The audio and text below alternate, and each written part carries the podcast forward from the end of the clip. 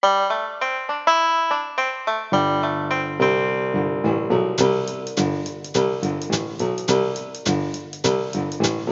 back to Moving Right Along, a Muppet movie podcast brought to you by ToughPigs.com. It's the podcast where we watch the Muppet movie two minutes at a time and talk about it a lot. I'm your host, Anthony Strand. And I'm your other host, Ryan Roe. Joining us today is a very special guest.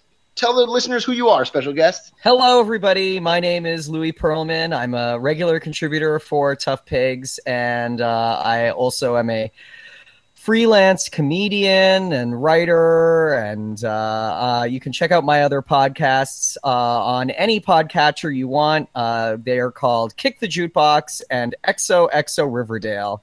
And if you look them up, you'll figure out what they're about. Sure. I would say the title XO XO Riverdale gives you a little hint. Yeah, it's a show about supernatural. It's great. well, we are thrilled to have you on the show today, Louis. Thank oh, you. thank you. Thanks for being here. And uh, we today are looking at minutes 71 and 72 of the Muppet movie. We begin in the middle of I'm going to go back there someday, and then we get cut off right before the song ends at the final I'm going to go back. And that's where he's going to go back where? We don't know. It's a cliffhanger. Yeah, we don't know. Where and when? Yeah, indeed. Indeed. Spatial and temporal mystery. um, so let's just. Uh, Ryan and I talked about the song a little bit last week. Um, so, Louis, I'll start with you. In general, how do you feel about I'm going to go back there someday? Well, Anthony, that's a huge question, and one that I have prepared to answer because I knew I was going on this podcast, but nonetheless, uh, I think that this song actually is by far the best song in the film and really gets overshadowed by the much more popular Rainbow Connection. I think but, that's a valid opinion. Yeah, I, I, I think that this song uh, is is brilliant and perhaps one of the most underrated songs of the 20th century. Hmm. Uh, there is something about it that speaks very directly to the the human condition and is about the feelings that we all feel that we're isolated and that maybe our our home is not really our the, the you know the where we come from isn't actually where where we're from. Does that make sense? It does. Yeah, it, something that's interesting to me is that he's talking about going back there, but there's also a line where he says he's never been there. That's correct. That's correct. Uh, you know, this sort of return to like the the mother that we're all like constantly searching for in our lives. You know, um, right. and uh, and then the, the other flip side of it is, I think that this is so brilliant is that it's Gonzo singing so much about his singularity and his isolation but he's also singing about how he's doing it all together with his friends and and that's so so beautiful you know? Right come and go with me. It's more fun to share. That's right, right? that's right. Yeah, yeah. it's it's not about it's it's not about a singular journey. It's about him doing it along with everybody you know? Uh, despite the fact that these feelings are singular and, and his own. Right. Yeah. And then and then you know really as a as a match of music and lyrics. It's just a gorgeous collaboration between Paul Williams and Kenny Ascher. Like it, it's it's so uh, wistful and, and longing musically, and it, it, fits so well lyrically with the music, and and is uh, nice and folksy, and and the arrangement's fairly timeless. Some of the other songs in the movie sound very much like they're from the 70s, which I don't mind. That's not a criticism, but this song I, I feel actually with its you know harmonica arrangement like harmonica uh guitar you know um arrangement could have been released you know on a folk record in the 50s or 60s or you know yesterday. It's it's just got it's just got one of those nice simplistic arrangements that really lends itself to being so so beautiful and so timeless yeah, I was really noticing the arrangement uh, this time watching this clip a couple times. Just like you say, there's the harmonica and the acoustic guitar, which is simple, and then eventually the the orchestra comes in, and I think even like a, a choir in the background at some point. So it all it all goes together very well. Yeah, I like how the Muppets sing along with him. You know, Piggy sings along. Yeah, Piggy's doing the ooze. Yeah, Well, I which mean- is interesting because Piggy and Gonzo normally don't get along very well, so it's kind of nice. Well, that's what I love is Piggy. There's that shot of her kind of looking at Gonzo while he sings, Mm-hmm. kind of examining him almost. Yeah. And she's so attentive. She's so into the song. Yeah. Like you say, is not what we expect from Piggy. And it's I think it's one of the things in the movie that makes her feel the most human is just that very brief shot of like watching and appreciating someone else on the trip. Yeah, it, it gives her, her character a lot of depth, right? Right. And that's something that I think modern Muppet productions sometimes have a really hard time doing with her is they're afraid of having her be soft. And and this is just a nice moment of vulnerability from the character and it's because they they all felt confident to take risks with the characters and push them to make them more three-dimensional. Yeah, another uh, great other Muppet moment is Fozzie singing the like ah while he's playing guitar.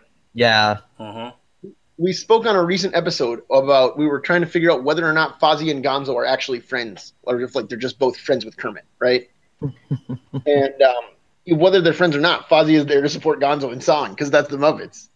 So Hmm. I adore that so much. Yeah, the whole gang is. Yeah, they're they're rarely interacting together, Right. Fozzie and Gonzo. very few times. And again, like I think we think of them as buddies because of Great Muppet Caper or you know a few other things, some scenes here, but not a lot. So it's nice when they get to kind of just be buddies, Mhm. Yeah, Um, co- coexist together, hanging out. right? One one Muppet uh, we should talk about doesn't really seem that into the song. That's Kermit, uh, who gets up and walks away from the rest of the group in the middle of the song. He actually gets up and walks away in the middle or right after the line there's not a word yet for old friends who've just met which Right. is really interesting because that's one of the Hmm. maybe the most iconic line of the song and well, is very powerful For sure. I know um, a lot of Tough Pigs gatherings and things when we've met up with other fans. Uh, that line always comes up, right? hmm You make friendships online. There's there's not a word yet for old friends who just met. It Ryan, do you remember? It may have been like the first thing you ever said to me in person. really? Would I have been that cheesy? Uh, yeah, man. Yeah. Have you have you met you? It's possible. Uh, we were both a lot younger then, too. I should say we were both much more idealistic. Yeah, we we had not yet been uh, made cynical by the the uncaring world. But no, definitely that that's been a, a- a theme um, when when Muppet fans kind of because even it, even when you don't really know your fellow fans online, when you come together, you know, for an event or a movie screening or something, it does kind of feel like a group of old friends who just hadn't met each other yet. yeah we have we have this this beautiful love of something in common Yeah, exactly. yeah that we know we know it brings us together right away Right. What about that line in other contexts? Have you guys ever met someone and just felt like you know you're going to be old friends? Oh, you sure. just know. Yeah, definitely. Yeah, it's interesting. It's a it's a sentiment that I think once again is like fairly universal, but is not addressed in any other song that I know of. You know, Yeah. this idea of this sort of the moment where you meet someone who knows going to be a soulmate. You know, and that and Mhm. that's it's just gorgeous. It's just it's very good writing. Um, you know, like like you know, Paul Williams talks about in interviews and stuff like you know working Jim Henson wanting wanting him to you know write the songs for this. And you know and Will, paul williams and kenny ascher had already written the stuff for emmett otter's jug band christmas by this point. You know this was like the next project with the muppets. Right? Kenny ascher wrote that too right? No, just, just Paul Williams. oh that was just paul Yeah. williams. Okay yeah. So was so was Muppet Christmas Carol. Yes but that was later yeah i'm just saying like This is Kenny Kenny Ascher's only Muppet credit. oh that's interesting because Yeah, definitely these these songs have a bit of a different nuance you know Definitely.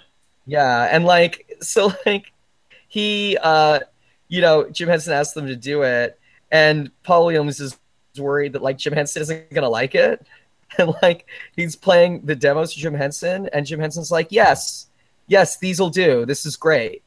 And like Paul Williams is relieved, and from a sta- fan standpoint, it's just like, can I swear? Am I allowed to swear? Is this for families? I I don't need to swear. Yeah, yes, it is normally. but which I Hmm? by which I mean that my mom listens to it. Hi, mom. You can speak freely, and if Hello. we if we decide that it's too much, uh, we can beep it later.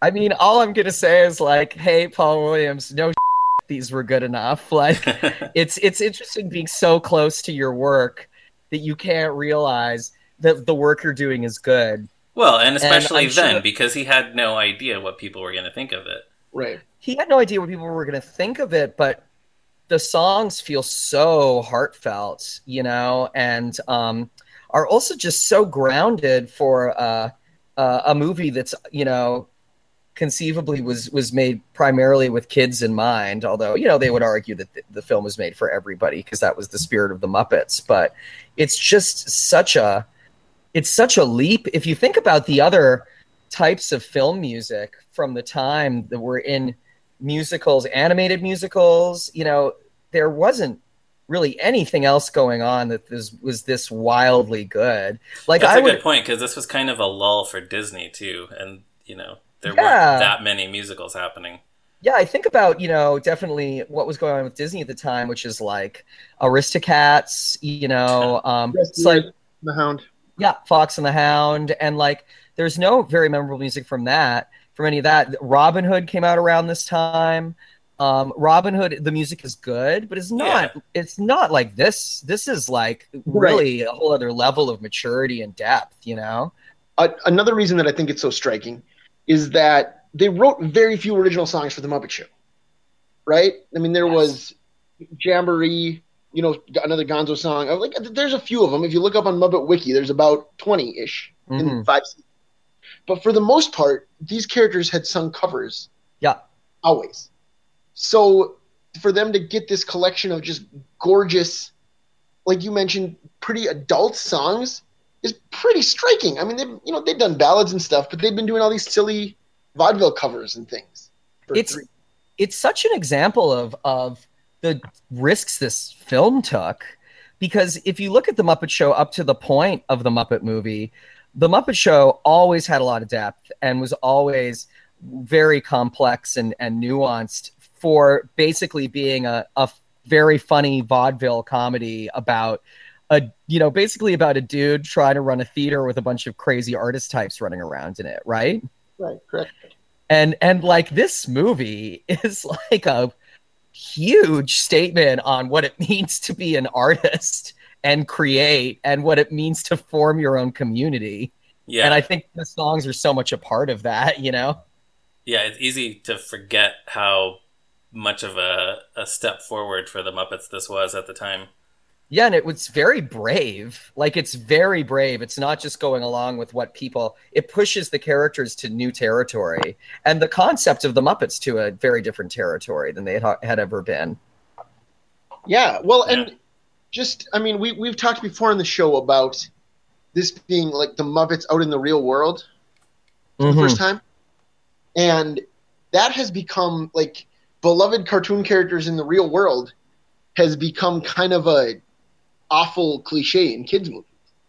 Li- like this- leaving their little animated. Uh, Yeah, Rocky and Bullwinkle, Yeah. Fat Albert, you know, um, Smurfs. There's the the Winnie the Pooh thing with Ewan McGregor that will I think comes out around the time this drops. hmm all of those are just like let's send these cartoon characters out in the world and th- they get into wacky hijinks they play guitar hero with neil patrick harris or whatever yeah. so i mean obviously the muppets are puppets. They're tactile. So it's different right? They're not they're not a, a cgi grumpy smurf or whatever. But for this movie to be such a real story that takes them seriously as characters is something that would never be repeated with yeah, well, it's it's novel because it can't help but be novel, but there's nothing about it that feels like they're just relying on the novelty of it or the gimmick of it. Yeah, you know, a- as we're recording this, there's that um, meme on Twitter that we've all seen now that I'm de- definitely listeners for the po- your podcast will have seen by now, which is recast any movie with all of the Muppets and retain one human actor. But Yeah. sort of for me as a fan, it's just kind of like, well, any movie can be played by the Muppets because the Muppets are such great actors. Sure. Right, right. Yeah, I that's the thing. Like I saw that thing, and I, I remember thinking when I saw that meme, this is a meme for people who don't think about the Muppets as much as we do. Absolutely. I was kind of Yes. like, eh, okay, whatever. I, I don't. I did not even participate in that meme because I, I found did. it I boring. just- I did. I just did joke that it should be Muppets 2011 and only keep Amy Adams. yes, which is a good joke. We'll talk about that in five years, six years, whatever it is. Yeah, yeah, totally. No, that's that's very, very, very funny. You know, like because it is. It's like it's like they they already have their film that's somewhat serious. You know, there's a lot of serious moments in the Muppet movie that work, and this is one of them. You know, Oh, sure. um, yeah, like you know, um, among many serious moments, and yeah, so you know, why why wouldn't they? They have range. They have range because their creators, their performers allowed them to have range. They weren't afraid, and that's that's that's really inspiring to remember. As you know, for anyone writing their own work for kids and families, that you know you're allowed to take your audience on a journey. Yeah, well, and I think what's startling, and we this is this is the cliffhanger. It's actually going to get even more serious next week, and Yes. still keep the tone, which we'll come back to. Um, but I just wanted to acknowledge that at this point and ask any other thoughts before we close from either of you. I'll start with you again, Louis. Um, Gonzo has a gorgeous singing voice. Uh, Dave Goelz does a lovely, lovely job. And, uh, you know, the lighting on his nose is really nice in this scene, too. I wrote that down. It, it's such a convincing effect because this is a soundstage with puppeteers sticking their hands up through holes in the floor. But it, we really, unless you're scrutinizing it two minutes at a time, you never question that they're in the middle of the desert under the starry night sky. Right. And, that's, and then Mhm. there's this campfire, and every time it cuts to a close up of Gonzo, you see the, the firelight flickering on his face, and it looks great. Uh, it looks amazing. It just makes the, the whole thing that much more poignant somehow. Agreed. So uh, another credit to Isidore Mankofsky then, Absolutely. who did an amazing job on this film. Ryan, anything else you would like to add? Yes, I have a few things. Um, I don't remember actually. Did we talk last week about Dave Goelz' anecdote um, from when he recorded the song? Uh, we got, we heard the one where we talked about the one where he was working at home and then like everyone told him he had this gorgeous song when he got back, or whatever. Okay. about that.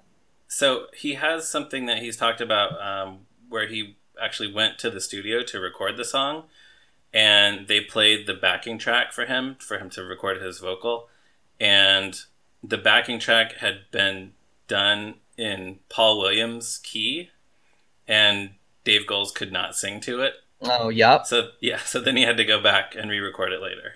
Mm-hmm. It all worked out because it all sounds very good. Yeah. Um, and then stop me if we talked about some of these things already. Uh, the song was re-recorded for the Muppets from Space soundtrack. We did not talk about that. Um, we sure can. Kind of a like a more R and B arrangement, and Dave Goelz. Uh, it, it actually sounds less like Gonzo and more just like Dave Goelz singing this Hmm. song in an R and B arrangement. That's exactly what I was going to say. When I listened to that version, which I don't do often, but um, it sounds like Dave Goelz. Like I picture Dave Goelz sitting in a recording studio. I don't picture Gonzo. Yeah. Well, I mean, he probably did not have the Gonzo puppet there with him in the recording studio. But So. he didn't in the in this film either. right. Okay. Right.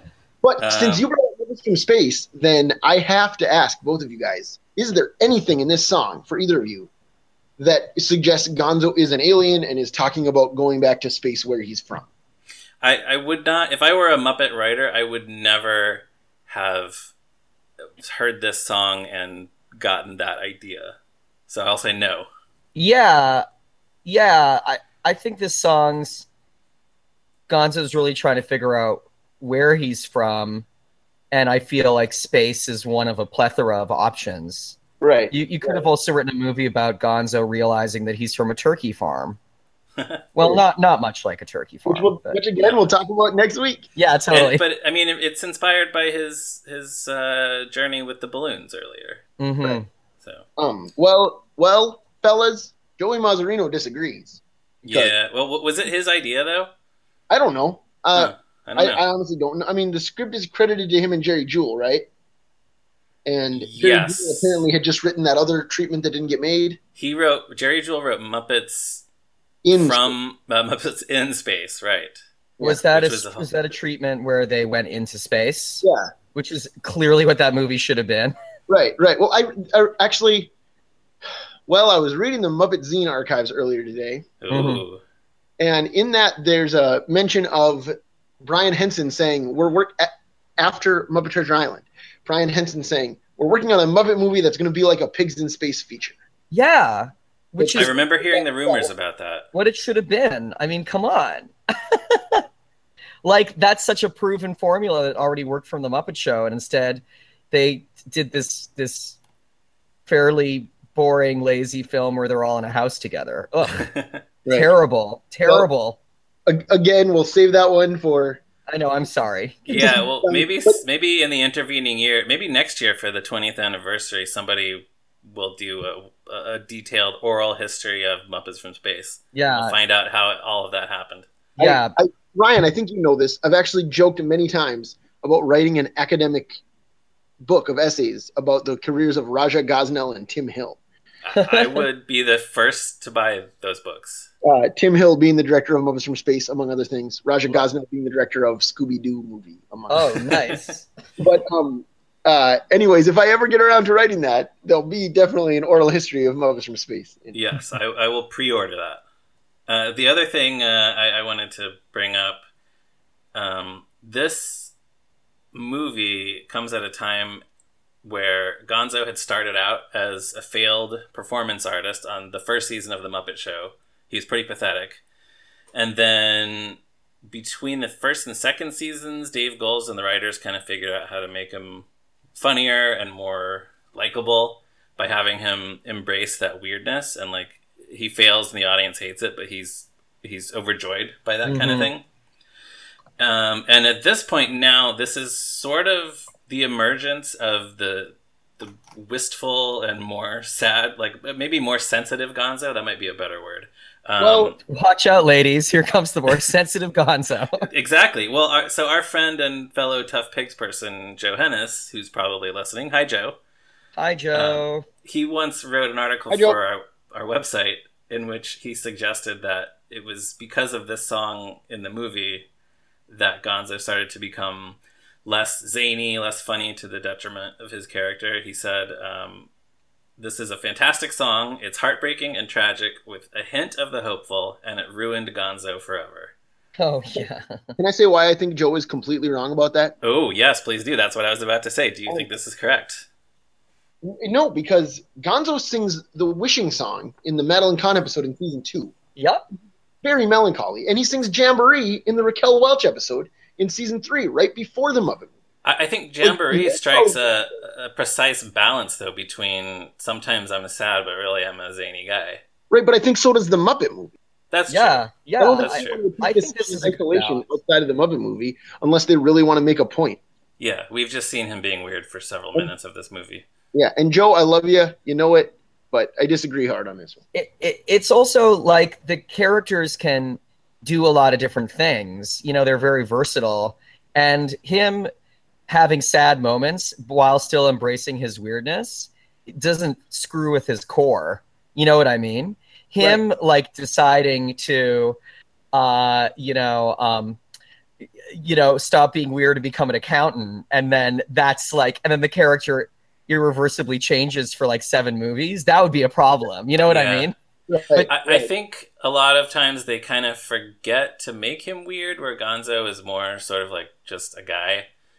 Yes. Like I would say on the Muppets ABC series, maybe Gonzo suffered a little until they did the Going Going Gonzo episode where he, he, he, he that was deliberately about him returning to being a crazy daredevil. definitely that. I don't- and that was yeah, that was a return to form for the character as well. Yeah. Yeah, I, I do think they sometimes forget who he is. I, I don't know if this is exactly where it started, but it's it's a great song either way. Yeah. And then my my only last note on this is uh, uh, a personal anecdote. When I was a kid, a, an older cousin of mine made me a mixtape of Muppet songs. Oh, that's so nice. And uh, halfway through this song, my cousin's brother cut in and said, "Hello, Ryan." so sometimes when I'm listening to the the audio version of the soundtrack, I, I expect to hear my cousin Ed saying "Hello, Ryan" in the middle of the song, but that is not on the iTunes version. So Call him up. Have him record it again. For you. oh, I should, yeah. Yeah. All right. So, anything else, either of you? That's all I got. Uh, I saw this song performed once in like a clown cabaret show in the early 2000s, right when I had moved to New York, by this like nice like 20s style ukulele circus duo, and they played it on the ukulele, and it was so gorgeous, and it makes me I think about it all the time when I hear this song. And I don't remember their names, and I wish I did. It was just like a killer moment on stage. So pretty. Like Yeah, it was that's like this manic show, and then the show just quiets down and they play this song. It was like, whoa. Oh wow. Yeah. Yeah. Good good stuff. Yeah. Yeah. Wow. I'd love to hear that. Yeah. I've been trying to learn it on the ukulele for a long time and it's really hard. You said you said a clown cabaret. It was like, yeah, were they, they, were like dressed as clowns? Yeah, it was like um it was like sort of like French 20s, you know, they had like bowlers and like I think they had like white makeup on and they were doing all this old vaudeville. And then I think and they were like a goofy comedic duo and then I think they get into a fight and one of them leaves and the other one like picks up his ukulele and sings this song. Huh. You know? Yeah, something like that. That's how it was built into the narrative of the show and I just remember it uh, leaving a big impression on me as like a young performer who had just moved into the city.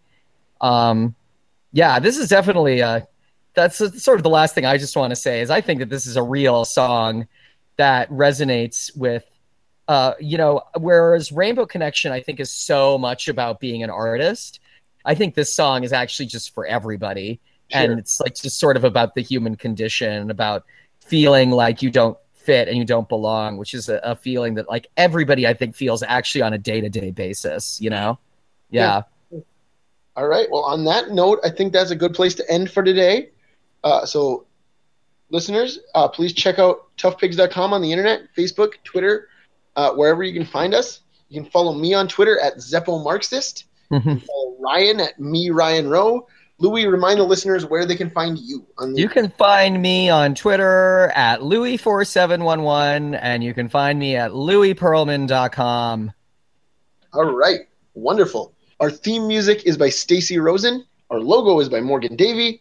And if you're so inclined, listeners, please give us a positive review on Apple Podcasts or anywhere you get your podcasts. Tell all your friends about the show and join us again next week for another episode of Moving Right Along.